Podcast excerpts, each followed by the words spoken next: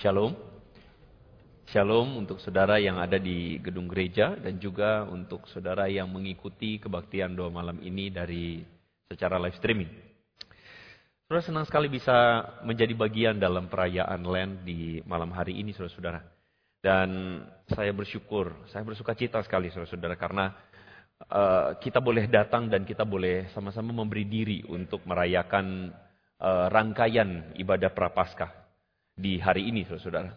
Nah, saudara, hari ini seperti yang saudara sudah lihat dan diumumkan di gereja, kita memasuki rangkaian prapaskah yang disebut dengan Len, ya. So, saudara, Len ini adalah satu tradisi yang muncul uh, sekitar abad keempat, akhir abad keempat. Gereja secara umum, saudara-saudara sudah melakukannya, ya. Dan Len ini, kalau saudara bilang prapaskah ini, adalah satu tradisi yang mungkin bagi sebagian orang itu dari tradisi Katolik orang mengatakan. Tapi sebenarnya saudara-saudara tentu kita, saya juga tidak terlalu senang untuk memberikan label, tetapi kita tentu saja mengambil bagian juga di dalamnya saudara-saudara. Karena menurut saya ini adalah satu masa atau perayaan festival gereja yang patut untuk kita rayakan juga. Nah saudara-saudara, eh, dalam bahasa Latin, mohon maaf apakah bisa ditampilkan di depan ini juga? Ya. Dalam bahasa Latin, saudara-saudara, Len ini dinamakan quadragesima, ya. Dan itu artinya adalah hari keempat atau 40 hari, saudara-saudara ya. Dan seperti yang saya tadi katakan, ini dirayakan oleh gereja secara umum di akhir abad keempat. Dan mereka merayakannya itu saudara-saudara 40 hari sebelum hari raya Paskah ya. Dan ini meniru 40 hari Yesus e, berpuasa di padang gurun. Dan gereja kemudian membuat sebuah perayaan untuk menjelang Paskah, penyalipan, dan kebangkitan Yesus, saudara-saudara. Kemudian dilakukanlah hari-hari 40 untuk berpuasa. Dalam tradisi gereja timur, saudara-saudara, eh, hari raya Len ini juga, atau perayaan Len ini juga disebut Karmolipe. ya. Dan mereka melakukannya dengan penuh dengan doa, puasa, lalu kemudian mereka melakukannya dengan penuh pertobatan, dan penyangkalan diri. Ya, dan ini dilakukan oleh tradisi gereja selama berabad-abad, saudara-saudara. Dan tentu saja hari ini saya berharap saudara ketika hadir datang di tempat ini, saudara tidak datang dengan pemikiran bahwa oh ini kita mengadopsi tradisi orang, tidak. Ini adalah tradisi para pendahulu kita, tradisi orang-orang para uh, istilahnya orang-orang anak-anak Tuhan dari berbagai abad, saudara-saudara dan mereka melakukannya demi mempersiapkan diri untuk mengalami Tuhan. Mereka melakukannya untuk demi mempersiapkan diri untuk mengalami yang namanya sebuah kebangunan rohani. Yang namanya sebuah pemaknaan yang yang benar-benar saudara-saudara akan kita rayakan ketika nanti pada waktu kematian dan kebangkitan Yesus. Dan orang-orang melakukannya dengan penuh apa namanya rasa duka, rasa rasa kalau dalam Karmolipe itu saudara dalam bahasa uh, Yunani itu artinya bright sadness. Kesedihan yang yang bright saudara-saudara, kesedihan yang yang sengaja kita memasukinya saudara-saudara ya. Makanya kalau saudara lihat dekornya adalah uh, pakai baju hitam, lalu kemudian hari ini Rabu Abu itu diperaya, dirayakan saudara-saudara dengan abu menunjukkan bagaimana kita itu saudara-saudara adalah manusia fana. Dan kalau dalam tradisi Yahudi, saudara-saudara, orang menggunakan abu itu sebagai tanda berkabung atau tanda berduka cita. Jadi saudara-saudara hari ini kita betul-betul merindukan ya, supaya kita mengalami yang namanya sebuah perjalanan. Sebuah perjalanan untuk kita mengalami Tuhan sekali lagi. Oleh karena itu saudara-saudara, makanya hari ini kita merayakan yang namanya Ash Wednesday hari Rabu Abu. Tapi hari ini saudara kita tidak melakukannya dengan uh, seperti saudara-saudara kita yang Katolik yang kemudian menggoreskan tanda salib di dahi, ya. Kita tidak melakukannya, tetapi kami dengan sengaja saudara panitia mempersiapkan kotak kubus ini. Saya kira saudara-saudara pasti sudah mendapatkannya, ya. Kotak kubus ini tentu saja bukan dijadikan untuk ganjelan pintu, saudara-saudara, ya. Ini tidak dimaksudkan untuk itu. Dan tidak juga dimaksudkan untuk mainan anak-anak kita supaya campur sama Lego. Bukan, saudara-saudara ya. Tetapi kotak kubus ini adalah sebuah kotak kubus yang disediakan bagi kita sebagai sebuah alat. Sebuah alat kecil dan sederhana untuk saudara pegang, saudara rasakan, dan saudara maknai. Ya, berhubung dengan tujuh minggu kita akan membahas tentang dosa-dosa, tujuh dosa atau seven deadly sins, dan minggu ini kita akan membahas tentang pride atau kesombongan. Saya mengajak saudara sambil memegang kotaknya. Selama kita merenungkan firman Tuhan, saudara boleh memegangnya daripada pegang HP, daripada pegang yang lain, saudara. Saudara pegang kotak ini, dan saudara rasakan. Saudara rasakan guratan kayunya. Saudara rasakan betapa fananya kita ini. Saudara rasakan betapa kecilnya kita. Dan ini adalah satu lambang bagi kita untuk nanti, saudara tentu saja nanti saya akan jelaskan, apa yang akan kita lakukan dengan kotak ini. Tapi selama saudara mendengarkan firman, saya mengundang saudara untuk memegangnya sambil kemudian memaknai apa yang menjadi firman Tuhan hari ini katakan. Amin. Saudara siap Tuhan berbicara kepada kita? Amin. Saudara, hari ini kita masuk ke pembahasan yang pertama tentang pride, tentang kesombongan. Mazmur 103 ayat 14 sampai ayat yang ke-16. Kita baca sama-sama firman Tuhan ini saudara. Satu, dua, tiga. Sebab dia sendiri tahu apa kita. Dia ingat bahwa kita ini debu. Adapun manusia, hari-harinya seperti rumput. Seperti bunga di padang, demikianlah ia berbunga. Apabila angin melintasinya, maka tidak ada lagi ia. Demikian jawab pembacaan firman Tuhan. Saudara-saudara firman Tuhan ini, firman Tuhan yang kalau saudara baca dalam Mazmur pasal 103, di situ dikatakan bahwa seperti Bapa sayang anaknya, demikianlah Tuhan itu sayang sama kita. Itu ayat sebelum ayat 14. Ayat 13 mengatakan seperti Bapa sayang anaknya. Begitu saudara-saudara ya. Surah ayat 14 mengatakan sebab dia sendiri tahu kita ini apa. Dia ingat bahwa kita ini debu. Saudara, bisakah saudara menemukan kontrasnya? Bagaimana yang tadinya ayat 13 dikatakan seperti Bapa sayang anaknya, demikian Tuhan sayang sama kita. Tuhan sayang kita, manusia, seperti Bapa sayang anaknya. Tetapi ayat 14 kontrasnya kebanting luar biasa. Karena di ayat 14 dikatakan sebab dia ingat kita ini siapa? Debu. Saudara bayangkan bukan anak dibandingkan dengan anak asuh, bukan. Bukan anak dibandingkan dengan mohon maaf hewan peliharaan, bukan. Tetapi anak dibandingkan dengan apa? Debu. Seperti bapak sayang anaknya. Demikianlah Tuhan itu sayang sama kita. Sebab dia ingat kita ini adalah debu. Saudara-saudara kontras ini tuh luar biasa. Karena apa? Karena dia tahu kita ini debu, makanya dia itu sayang sama kita. Saudara tentu ayat ini ketika dikatakan dia ingat bahwa kita ini debu, ini adalah ayat yang mau tidak mau kita semua pasti tahu, bahkan orang Yahudi pun pasti tahu, pemikiran bahwa dia atau kita ini adalah debu adalah dari kisah penciptaan. Di mana kejadian pasal yang kedua saudara-saudara ayat yang ketujuh mengatakan Tuhan Allah membentuk manusia itu dari debu tanah. Manusia dibentuk dari debu tanah. Saudara-saudara saya percaya bahwa narasi kejadian pasal yang kedua ayat 7 ini adalah narasi yang menggambarkan tentang hakikat kita. Narasi ini tidak sedang menggambarkan kita secara historikal belaka, tetapi menggambarkan hakikat kita Hakikat kita sebagai apa? Sebagai debu yang tidak berarti. Kita itu manusia, manusia yang tidak berarti.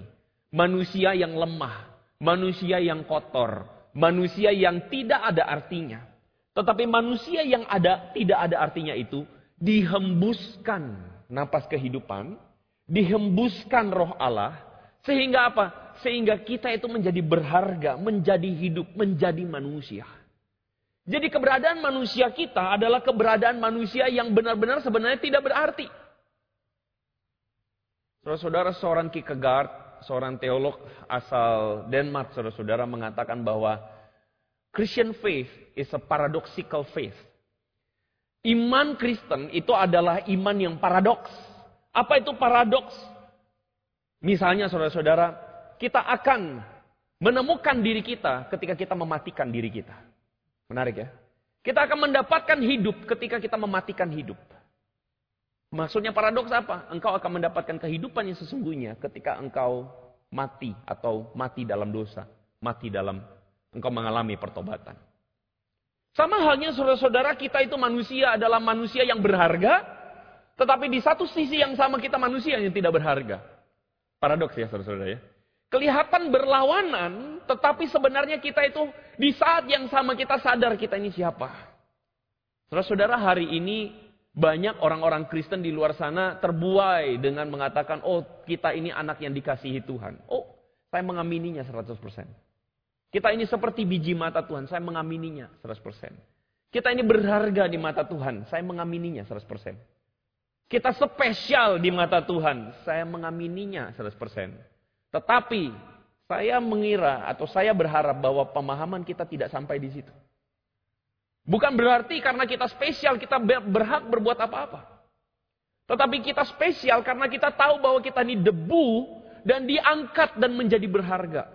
Kita ini debu yang tidak berarti dan kemudian kita menjadi berarti karena Tuhan. Tetapi pada kenyataannya memang manusia itu adalah manusia yang suka lupa diri. Betul nggak saudara? Manusia itu adalah manusia yang biasanya suka lupa diri. Saudara tentu tahu cerita maling kundang. Betul ya? Maling kundang seorang anak muda yang dibesarkan oleh ibunya. Merantau ke kota lalu kemudian mendapatkan istri, mendapatkan harta, pekerjaan menjadi seorang saudagar lalu lupa diri. Seperti kacang lupa kulit.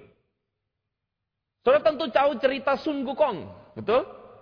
Cerita Sun Gukong adalah seorang siluman kera yang kemudian punya kekuatan, punya tenaga, tapi lupa diri, menentang dewa. Tentu saja itu adalah cerita bohongan, saudara. Saya cuma ambil contoh doang ya. Cerita-cerita itu adalah cerita yang muncul karena cerita itu sedang bercerita tentang memang natur kita begitu. Betul nggak? Kita tuh adalah manusia yang suka lupa diri. Terus suatu kali pada tahun 1964, Muhammad Ali adalah seorang petinju yang paling terkenal. Dia memenangkan gelar kelas berat saudara-saudara dan banyak orang tunduk sama dia. Saudara di tengah-tengah puncak kejayaannya itu suatu kali Muhammad Ali sedang ingin uh, pergi ke kota lain. Jadi dia naik pesawat Boeing 747. Dan waktu dia duduk di kursinya, di kelas bisnis itu saudara, kemudian terjadilah sebuah momen di mana pesawat mau landing. Eh, bukan mau landing, mau take off saudara-saudara. Waktu pesawat mau take off, sang pramugari seperti biasa mengecek penumpang-penumpangnya apakah menggunakan seat belt atau tidak saudara-saudara. Lalu kemudian dia ketemu dengan Muhammad Ali yang tidak pakai seat belt. Lalu sang pramugari mengatakan, please fasten your seat belt, sir. Kencangkan sabuk pengamanmu, sir. Gitu. Lalu kemudian Muhammad Ali melihat pramugari itu dan mengatakan, Superman tidak butuh seat belt. Menarik ya saudara-saudara ya. Tetapi sang pramugari kemudian mengatakan, Superman tidak naik pesawat terbang.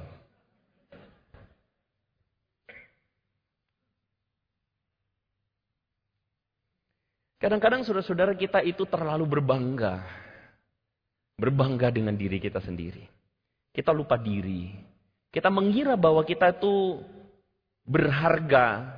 Dan dengan demikian kita melepaskan diri dari koridor berharganya kita. Di mata Tuhan. Kita menaruh keberhargaan kita. Bukan lagi di dalam Tuhan. Tetapi kita menaruh keberhargaan, keberhargaan kita itu di dalam hal-hal yang dunia katakan. Kita menaruh berharganya kita kalau misalnya kita dipandang. Kalau kita misalnya jadi pemimpin. Kalau kita berhasil mendapatkan posisi tertentu. Tanpa sadar kita mengejarnya. Tanpa sadar kita mengejar itu supaya kita menjadi berharga. Tanpa sadar saudara-saudara kita mengira bahwa kita akan berharga kalau kita punya uang. Kalau kita punya uang, maka orang akan menghormati kita. Tanpa sadar saudara-saudara kita mengejar keberhargaan diri kita itu di luar Tuhan.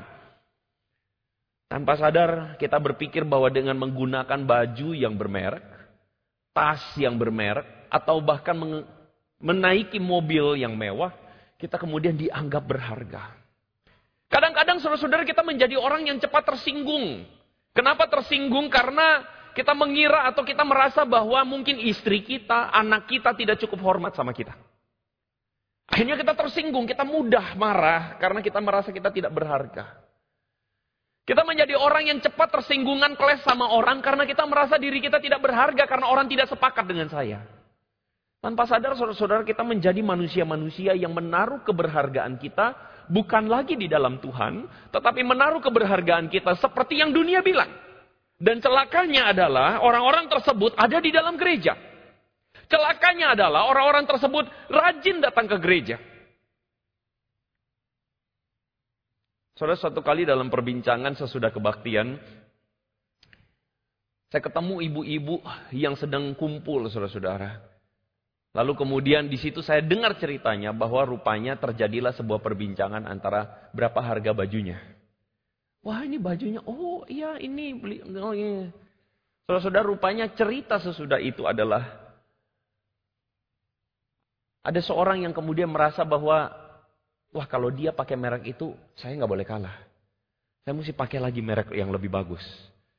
Saudara. Saudara saya jadi berpikir, wow, sampai sebegitunya kah?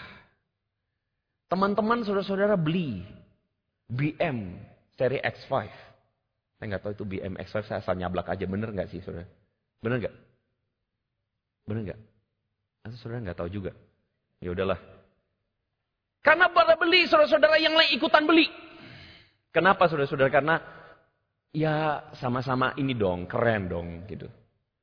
Saudara-saudara tanpa sadar kita menaruh kebanggaan kita pada hal-hal yang fana. Firman Tuhan mengatakan bahwa adapun manusia. Sesudah tadi ayat yang tadi ya. Sebab dia ingat kita itu adalah debu. Ayat 15 mengatakan adapun manusia. Hari-harinya itu seperti rumput. Seperti bunga di padang demikianlah dia berbunga. Apabila angin melintasinya, angin tiup, maka tidak ada lagi dia. Saudara sang pemazmur kemudian menggunakan sebuah ilustrasi bunga di padang. Bunga di padang yang tumbuh dengan baik saudara-saudara hari ini. Dia tumbuh dengan bagus, mekar, indah sekali. Tetapi kemudian firman Tuhan memberikan atau mengingatkan kita, hei, bunga ini besok akan layu. Firman Tuhan seakan-akan mengatakan, hai manusia, ingat, hari ini engkau mekar, tapi belum tentu besok engkau masih tetap mekar. Hai manusia, hari ini, bulan ini, tahun ini, dekade ini, kita masih mekar. Tetapi belum tentu kita akan mekar selamanya. Hidup itu fana memang. Hidup itu memang fana. Tetapi jangan saudara-saudara hidup di dalam kefanaan. Seperti pengkhotbah mengatakan, debu kembali menjadi debu. Tetapi roh manusia kembali kepada Tuhan yang mengaruniakannya. Firman Tuhan ini mengingatkan kita bahwa kita ini debu. Kita ini cuma sementara. Kita ini fana. Masalahnya banyak orang suka hidup di dalam kefanaan. Meskipun semua orang saya yakin tidak ada yang menyangkal bahwa hidup ini sementara. Tidak ada.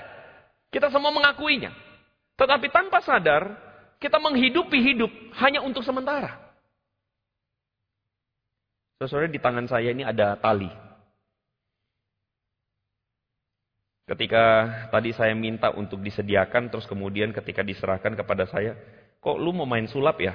Enggak, saya enggak mau main sulap. Saya enggak pinter main sulap, saudara. Tapi saya cuma mau pakai ini jadi sebagai alat peraga.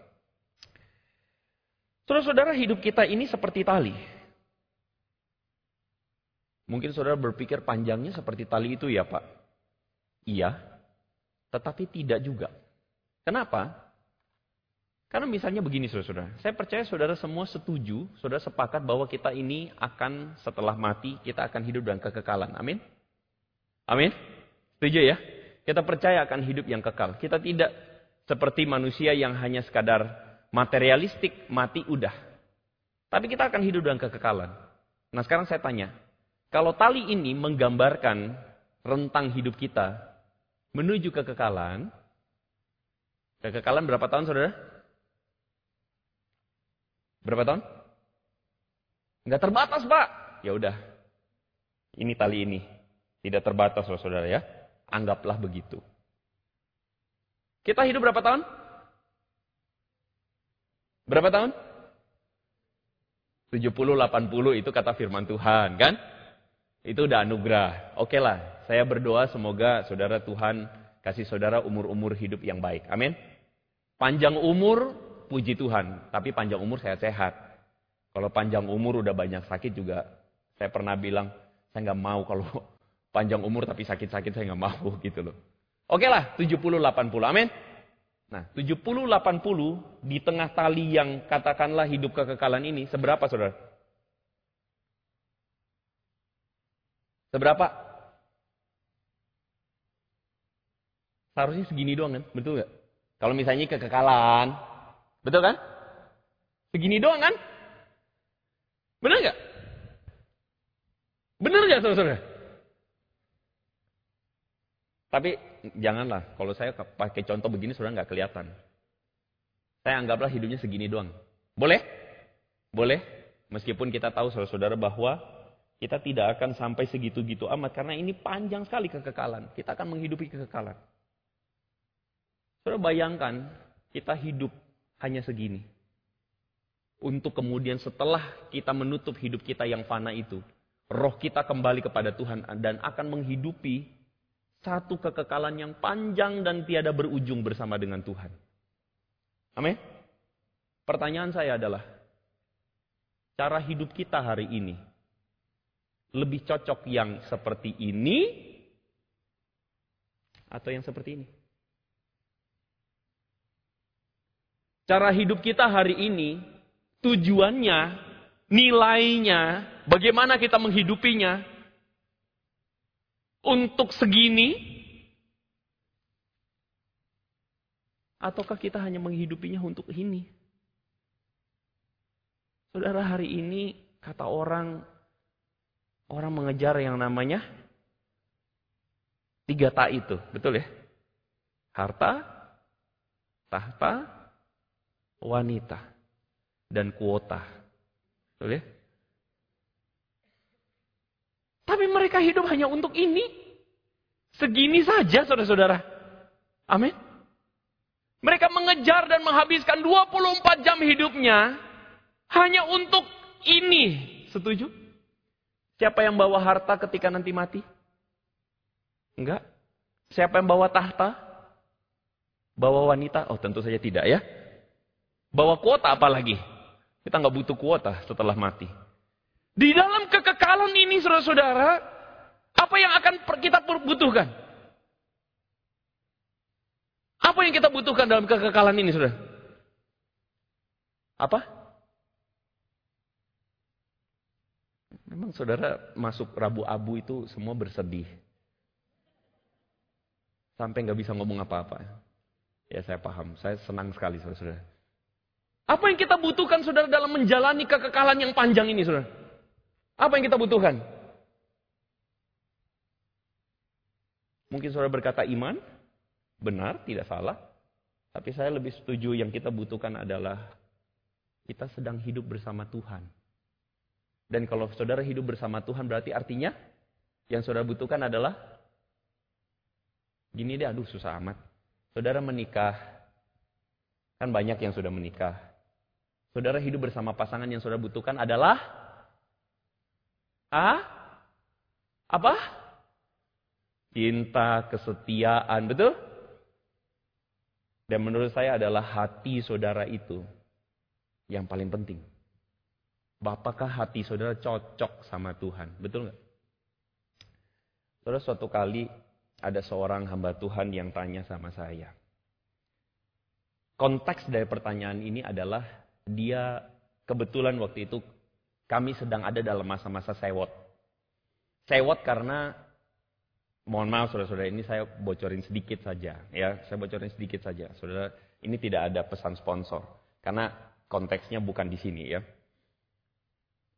Jadi waktu itu salah seorang rekan ini sewot gara-gara um, ada jemaat yang bisa jalan-jalan. Jadi waktu liburan jemaat itu jalan-jalan keliling saudara-saudara. Ke Eropa, ke mana saudara-saudara ya. Aduh enak ya.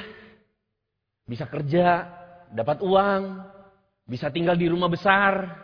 Enak. Lalu kemudian dia tanya sama saya. Menurut lu, kalau kita mati nanti, kita dapat pahala lebih besar nggak dari jemaat? Sebagai hamba Tuhan. Saudara, waktu saya mendengar perkataan itu, saya pertanyaan itu, saya langsung diam. Wah, pertanyaan ini pertanyaan yang challenging buat saya. Kenapa challenging? Karena pertanyaan ini adalah pertanyaan yang sebenarnya tidak sekonyong-konyong keluar. Pasti ada konteks. Dan akhirnya saya cari tahu, oh iya konteksnya itu. Jadi rekan hamba Tuhan ini merasa bahwa dia telah meninggalkan kesempatan untuk mengejar dunia. Lalu kemudian menjadi hamba Tuhan, begitu ceritanya. Lalu dia mengatakan, kita harusnya dapat upah lebih besar. Mahkota lebih besar. Terus saya bilang, waktu itu saya menjawabnya begini, saya sih kalau misalnya saya, misalnya nih nanti di sorga itu saya kayak, kayak kita hidup kayak sekarang ini, saya jadi satpam gak apa-apa deh. Yang penting saya hidup di sorga bersama Tuhan. Saya jadi satpam juga saya gak apa-apa. Saya jaga jaga jaga portal juga gak apa-apa saya, gitu saya bilang. Tapi dia bilang masa begitu? Kita hamba Tuhan, kita melayani Tuhan. Kita seharusnya dapat mahkota lebih besar. Paulus mengatakan bahwa ada orang pekerjaan setiap orang itu diuji. Seperti ada dari emas, ada yang dari batu, bahkan ada yang dari ranting katanya terbakar habis. Kita pasti dapat upah. Terus saya bilang, kalau nanti di sorga pakai mahkota, mahkotanya juga nggak bakal saya pakai. Saya taruh di rumah. Ngapain saya jalan-jalan pakai mahkota? Agak norak begitu dalam hati saya, begitu. Saya bilang. Terus kemudian saya bilang begini. Saya tahu bahwa pertanyaan dia ini adalah pertanyaan karena ada satu rasa kesal, rasa marah. Saudara Ayub pernah marah, betul? Ya, Ayub juga pernah kesal. Para hamba-hamba Tuhan juga pernah kesal.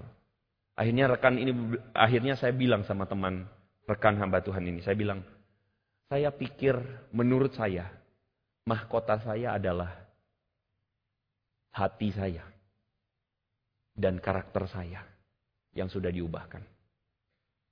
Karena saya nggak bisa ngebayangin, kalau saya nggak kenal Yesus, saya jadi apa?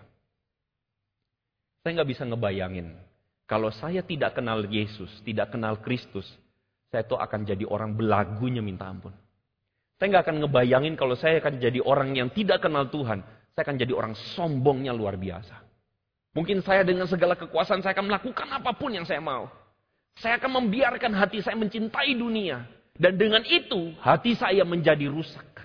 Dan bagi saya tidak ada kebanggaan olehnya. Tetapi ketika hati saya, karakter saya seperti Yesus. Itu yang bikin saya bangga. Karena bagi saya, seperti kata Paulus bilang, bagiku tiada yang lain yang aku ingini selain mengenal Yesus dalam kematiannya dan kebangkitannya. Serupa dengan Kristus. Itu adalah tujuan kita. Karena apa? Karena setelah tali yang cuman seutas pendek ini saudara-saudara, kita akan menghidupi hidup yang panjang bersama dengan Kristus bukan? Kalau hati kita, karakter kita tidak seperti Yesus, maka engkau sedang menghidupi neraka di sana.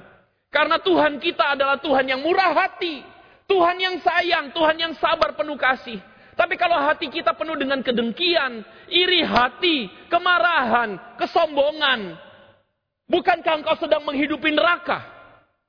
Karena engkau tinggal bersama Allah, bersama Tuhan yang indah, tetapi hatimu tidak indah. Amin.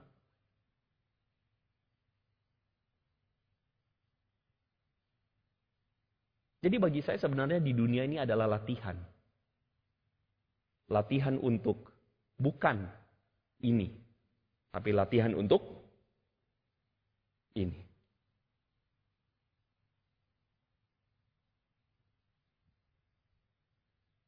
Betapa kasihannya orang yang cuma hidup untuk ini. Betapa kasihannya orang yang cuma menghabiskan 24 jam hidupnya untuk ini. Tetapi tidak mempersiapkan dirinya, hatinya untuk kekekalan. Padahal kita tahu bahwa kita hanya hidup cuma sampai di sini. Saudara sekarang umur berapa sih? Pasti nggak ngaku. Kalau saudara umur 50, saudara cuma sudah sampai di sini, saudara-saudara. Eh, ini kalau 100 ya, saudara-saudara ya. 80. Berarti kalau 50 udah di sini, saudara. Betul? Amin. Kalau 60 udah di sini, saudara. Tapi saya melihat wajah-wajah muda semua. Ini semangat muda semua, ya. Semangat. Saya lihat beberapa tua-tua gereja, maaf, senior-senior gereja. Saya udah kenal satu-satu beberapa, saudara-saudara. Saya lihat semangatnya luar biasa. Balik ke sini. Saudara di mana? Saudara di mana? Saudara di mana? Apakah saudara siap untuk ini? Siap nggak? Itulah sebabnya hari ini kita kembali mengingatkan atau memperingati Lent. Kita memperingati saudara-saudara Rabu Abu. Karena kita suatu kali akan kembali kepada debu kita akan kembali kepada kekekalan. Dari kefanaan, kita kembali kepada kekekalan. Saudara-saudara, saya membaca sebuah artikel di CNN yang berjudul Ash Wednesday, Changing Tradition. Jadi, artikel tersebut mengatakan bahwa kalau zaman dulu, orang itu merayakan Ash Wednesday itu dengan berpuasa. Zaman dulu orang merayakan Ash Wednesday, itu biasanya mereka datang ke gereja mengaku dosa. Kalau zaman dulu mereka datang merayakan Rabu Abu, mereka menggunakan baju yang sederhana. Mereka makan yang sederhana, saudara-saudara. Tetapi menurut artikel ini sekarang udah beda. Karena dunia udah makin maju, keinginan orang makin banyak. Maka sekarang orang Merayakan Rabu Abu seharusnya katanya menahan nafsu, membatasi diri main sosial media. Membatasi diri katanya buka internet. Membatasi diri pergi belanja ke mall. Membatasi diri untuk melakukan ini dan itu, sesuatu yang menyenangkan, makan enak. Membatasi diri. Itu kata artikel ini. Tetapi saudara waktu saya baca artikel tersebut, saya jadi geli, saudara. Melihat fotonya. Menurut saudara kenapa saya geli melihat fotonya? Kenapa saudara? Ya udah mulai bisik-bisik. Coba tanya di samping kiri kanan, kenapa saya geli melihat fotonya? Kenapa saudara? Coba coba tanya, nggak apa-apa. Suami istri coba tanya senggol-senggolan. Kenapa? Ya kalau datang sendiri ya sudahlah nasib ya. Tanya. Tanya sama rumput yang bergoyang boleh ya. Coba tanya, kenapa? Saya kira sebagian saudara sudah bisa menebak. Bukankah Ash Wednesday atau Rabu Abu itu merayakan atau kita tuh sedang sama-sama merendahkan diri, betul kan? Kita sedang belajar untuk tidak lagi menunjukkan keakuan, karena kita ini debu kembali kepada debu, betul? Tetapi yang debu kembali kepada debu pamer di sosmed. Yang debu kembali kepada debu itu pamer di Instagram. Ya saya geli aja saudara-saudara.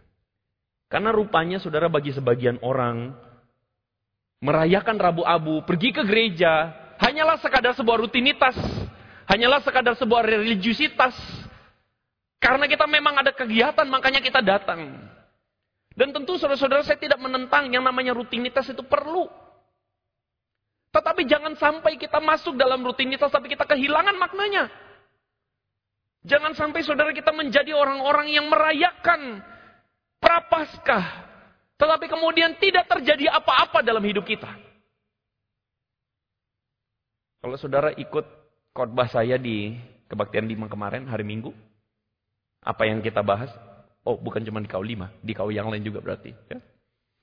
Yang kita bahas adalah tentang Tuhan Yesus mengatakan anggur yang baru itu harus ditaruh di kirbat atau kantong yang baru. Kenapa? Karena ketika Tuhan ingin memberikan pengajarannya atau Tuhan ingin memberikan isi hatinya Ketika Tuhan ingin memberkati kita dengan berkat yang baru, kita tuh harus menerimanya dengan hati yang baru. Kita tuh harus membuka hati kita lebar-lebar. Jangan sampai saudara-saudara ketika Tuhan mau memberkati kita, Tuhan mau memberikan pengajarannya, Tuhan mau memberikan kebenarannya, kitanya tidak siap saudara-saudara. Kitanya cuma mau pakai cara kita yang lama. Kita tidak ingin lagi diperbaharui oleh Tuhan. Kita tidak ingin lagi saudara-saudara terbuka untuk firman Tuhan. Tidak ingin lagi saudara-saudara mengalami pengalaman baru dengan Tuhan.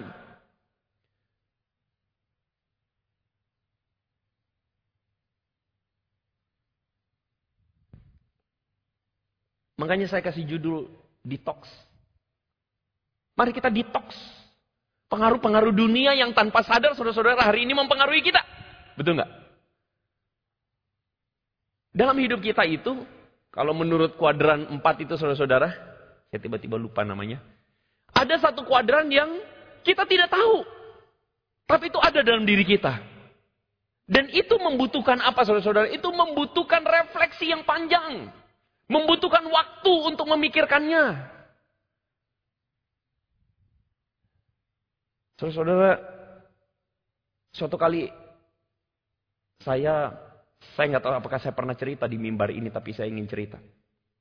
Suatu kali saudara-saudara saya sebelum naik khotbah, saya foto. Waktu itu masih zaman pakai Instagram. Saya foto. Waktu saya foto saudara-saudara, terus kemudian saya taruh ayat. Beritakanlah firman. Siap sedialah kapan pun waktunya. Beritakanlah firman. Keren saudara-saudara. Saya posting. Tak! Saya naik berkhotbah. Khotbah, khotbah, khotbah, khotbah, khotbah selesai. Saya turun khotbah, saya buka handphone, lihat Instagram. Berapa banyak yang like. Selesai kebaktian setelah menyalami jemaat, saudara-saudara. Ada seorang teman yang baik, yang WA saya lalu mengatakan, Kok, I think you narsis. Terus waktu dengar, waktu baca itu saya nggak terima. Narsis? Apa narsis? Masa saya narsis? Saya nggak balas saudara-saudara. Saya biarin. Malamnya saudara saya memikirkan lagi perkataan itu. I think you narsis. Terus saya pikir, iya ya saya narsis ya. Saudara-saudara malam hari itu saya berpikir, iya jangan-jangan saya narsis. Apa yang saya lakukan? Saya stop main Instagram. Di hari itu saya stop main Instagram. Karena akhirnya saya menyadari bahwa dengan Instagram, tanpa sadar, saya itu memberi makan keinginan saya untuk dipuji orang, diakui orang. Like, like, like, like, like. Saya merasa Tuhan kayaknya saya butuh stop. Saya stop. Sampai hari ini sudah sekali saya buka, tapi saya malas buka lagi. Karena udah terlalu penuh hidup. Saya merasa hidup saya akan lebih happy kalau saya nggak main begituan. Saya akan lebih tenang dan damai kalau saya nggak perlu tahu banyak hal Hari ini saudara banyak orang pengen tahu banyak hal. Betul? Kepo. Padahal dengan kepo saudara tidak tenang. Iya enggak? Kadang-kadang makanya kita tuh kalau tidak tahu sesuatu lebih enak saudara. Amin? Yes. Kadang-kadang kita tuh cuma lebih mau banyak tahu. Dan lebih banyak tahu tuh bikin hidup kita nggak tenang. Terus saudara kadang-kadang saudara-saudara tanpa sadar tuh kita punya karakter-karakter. Ada hal-hal yang tuh gak bagus. Dan itu tuh butuh dipulihkan. Dan that's why kenapa saudara hari ini ini dibagikan. Kenapa? Karena kita mau belajar untuk sepanjang satu minggu. Kita detox. Kebanyakan saudara-saudara kita tuh ingat firman hari yang sama. Pulang waktu ditanya firmannya apa? Itu yang lucu tadi apa tadi yang lucu? Kita ingatnya yang lucu. Kita kita kita cuma ingat yang lucu. Besoknya, lusanya, kita udah nggak lagi memikirkan firman itu.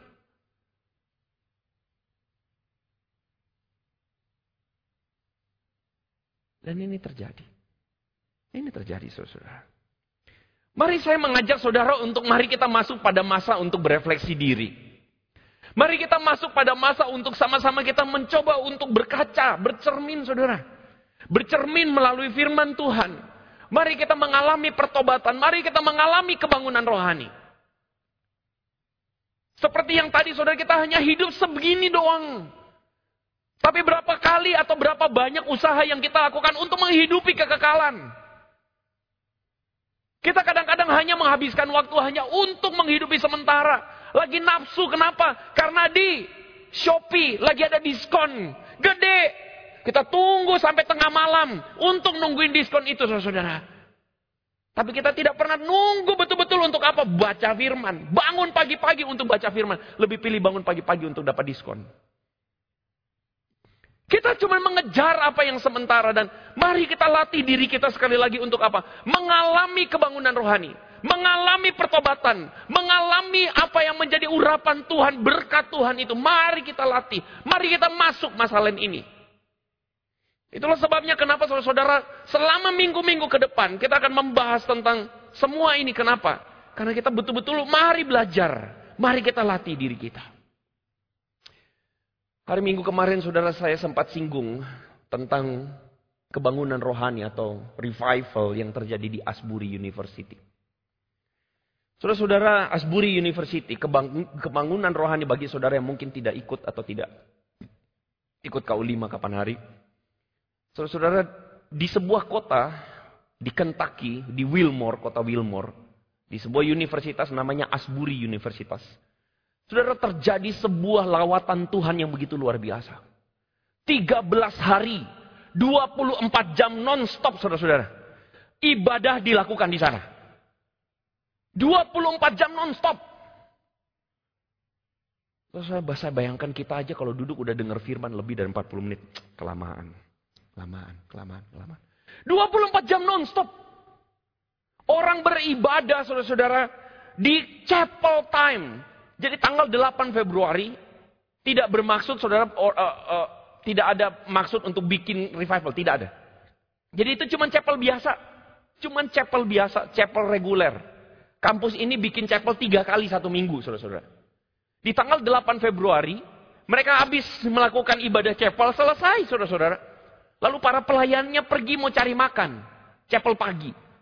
Tetapi waktu mereka pergi ada sekelompok mahasiswa yang duduk bareng-bareng untuk saling mendoakan. Mereka pikir apa sih? Oh ya udah, mereka pergi cari makan. Setelah selesai makan, saudara mereka balik mau ngambil barang-barangnya, mereka melihat loh, kok orangnya tambah banyak. Mereka duduk saling berdoa, saling nangis, saudara saling saling mendoakan. Kaget mereka, loh, kok tambah banyak? Terus kemudian salah satu datang lalu kemudian maju ke depan dan mengatakan, aku mau mengaku dosa. Kaget. Hah? Ada apa ini? Mau ngaku dosa. Terus dia cerita dia mau ngaku dosa. Yang satu lagi maju. Saudara-saudara itu kemudian viral. Viral orang posting di TikTok. Lalu menyebar, menyebar, menyebar, menyebar. Saudara-saudara para pelayan yang kaget itu akhirnya ya udah. Ya udah kita nyanyi yuk, kita nyanyi. Akhirnya mereka nyanyi, nyanyi. Terus kemudian orang datang, orang datang, orang datang. Saudara-saudara selama 13 hari non-stop mereka datang menyanyi, sharing, doa, firman Tuhan. Terus kemudian orang maju ke depan mengaku dosa. Mereka sama-sama datang mengalami Tuhan. Di sebuah momen yang tidak diduga-duga. Saudara foto di depan ini adalah hari ke-10. Saudara lihat by drone. Orang antri di sebelah paling kiri itu. Saudara bisa lihat itu gedungnya. Itu adalah chapel, gedung chapelnya. Saudara lihat itu orang-orang antri sampai di sebelah kanan itu, saudara. Saudara bisa lihat ya. Sampai di ujung sana itu putar lagi. Saya bercanda itu kalau di Indonesia rumputnya habis itu. Tapi saudara-saudara selama 13 hari orang datang dari berbagai tempat dari kota-kota yang lain datang untuk mengalami Tuhan. Kehausan rohani yang begitu luar biasa melawat Asbury University. Selama beberapa hari ini saudara ketika saya mempersiapkan khotbah, saya putar itu. Rekam siaran live-nya Asburi itu. Saya putar itu, saya cuma lihat saya dalam hati saya, Tuhan, kapan ini melawat GKY?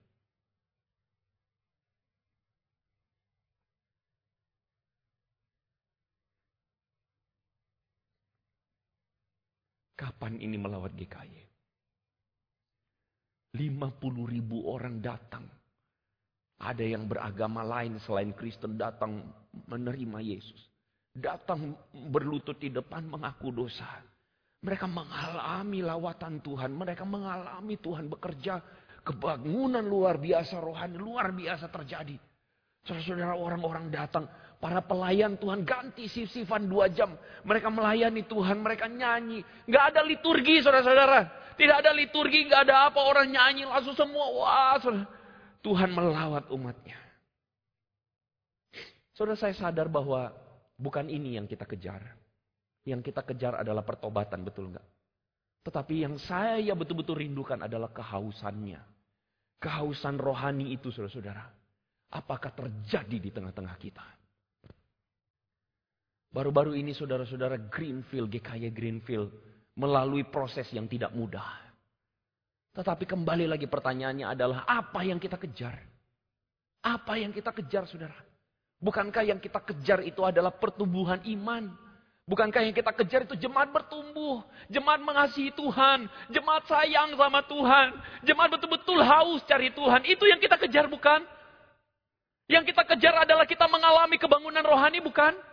Kita sudah bertahun-tahun jadi Kristen. Lalu kapan terakhir kali kita betul-betul mengalami haus Tuhan? Aku pengen mengalami Tuhan. Aku pengen pertobatan. Aku pengen keluargaku dipulihkan. Aku pengen hidupku berubah. Kapan? Sama-sama kita baca. Satu, dua, tiga. Dan umatku yang atasnya namaku disebut. Merendahkan diri. Berdoa. Dan mencari wajahku lalu berbalik dari jalan-jalannya yang jahat, maka aku akan mendengar dari sorga dan mengampuni dosa mereka serta memulihkan negeri mereka. Apakah saudara merindukan ini terjadi? Amin. Saya merindukan ini terjadi selama tujuh minggu ke depan. Saudara-saudara, balok atau kotak yang disediakan ini sebenarnya akan menyusun salib ini menunjukkan bahwa dosa-dosa ini kita gantung atau kita salibkan bersama-sama dengan kematian Kristus. Firman Tuhan mengatakan kita disalibkan, dosa-dosa kita disalibkan, kita mati terhadap dosa-dosa kita. Dan di situlah kita akan dibangkitkan kembali bersama dengan Yesus. Saudara kotak ini, waktu saudara bawa pulang, saya minta saudara bawa. Saudara bawa ke kantor. Saudara bawa taruh di meja kantor. Saudara bawa waktu nyetir mobil, saudara taruh di dashboard. Saudara bawa bawa ke sekolah, saudara bawa ke kampus. Saudara bawa dan waktu saudara lihat, saudara dalam hati tanya Tuhan, apakah aku hari ini berproses di sini? Aku belajar. Tuhan, apakah hari ini aku sombong? Tuhan, apakah hari ini aku menganggap diriku lebih penting dari orang? Tuhan, apakah hari ini aku menganggap aku memperlakukan karyawan-karyawanku dengan sombong? Tuhan, apakah aku memperlakukan teman-temanku dengan sombong? Saudara taruh di rumah. Saudara tanya, Tuhan, apakah aku memperlakukan istriku dengan sombong? Apakah aku memperlakukan suamiku dengan sombong? Apakah aku memperlakukan anak-anakku dengan sombong? Mari saudara alami, alami sekali lagi kebangunan rohani. Alami, alami sekali lagi perubahan. Setelah pulang dari tempat ini, saudara bisa lewat kiri dan kanan, saudara akan dikasih tatakannya. Dan nanti saudara setelah lewat satu minggu ini, di berikutnya saudara-saudara kita akan masuk di tema yang lain. Saudara boleh taruh ini di tatakannya. Dan nanti saudara akan susun. Dan di situ saudara, saya ingin bahwa ini bukan cuma jadi dekorasi doang. Tetapi ini jadi proses perjalanan kita mempersiapkan diri mengalami Tuhan. Amin. Amin. Saya minta pemusik maju ke depan. Mari kita merendahkan diri. Mari kita merendahkan diri dan kita cari Tuhan. Mari sungguh-sungguh saudara di tahun 2023 ini. Paskah yang pernah kita lewatin saudara-saudara. Jadikan ini paskah berbeda. Jadikan paskah ini berbeda dari yang pernah engkau alami. Jadikan paskah ini lawatan Tuhan terjadi. Jadikan prapaskah ini saudara menuju paskah saudara mengalami Tuhan. Saudara mengalami perubahan. Pertumbuhan rohani yang tidak pernah terjadi. Alami itu dengan Tuhan. Mari kita tundukkan kepala di hadapan Tuhan.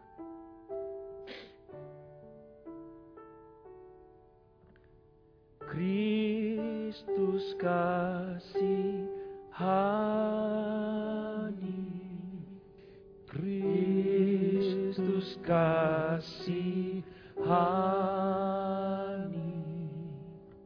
Tuhan kasih hani kami.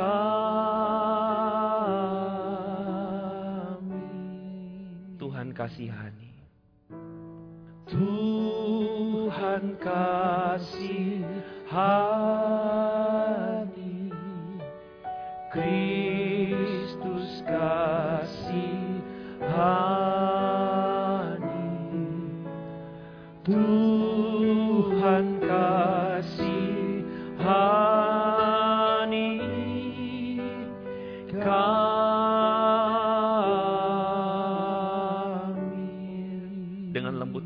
Tuhan kasihani. Tuhan kasihani.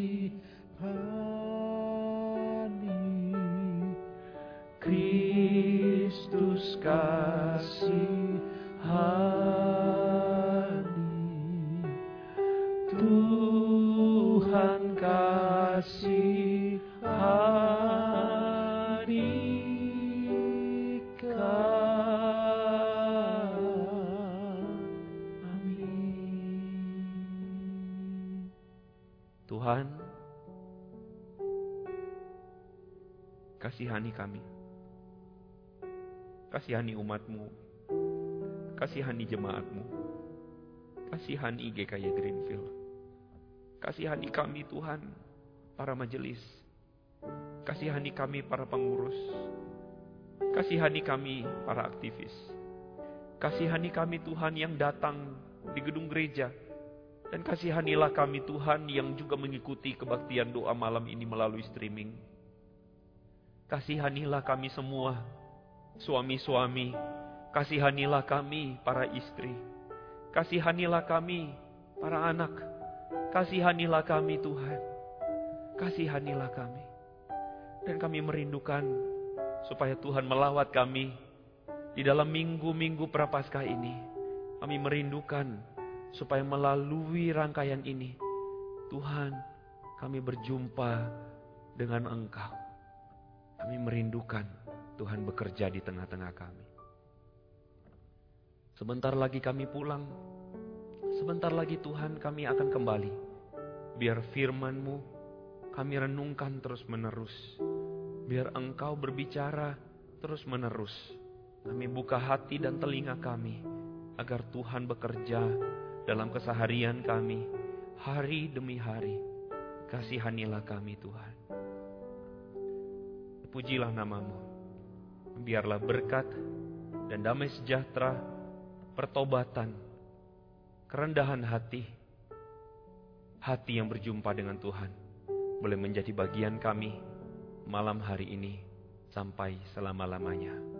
Yang percaya sama-sama katakan amin. Tuhan memberkati saudara-saudara.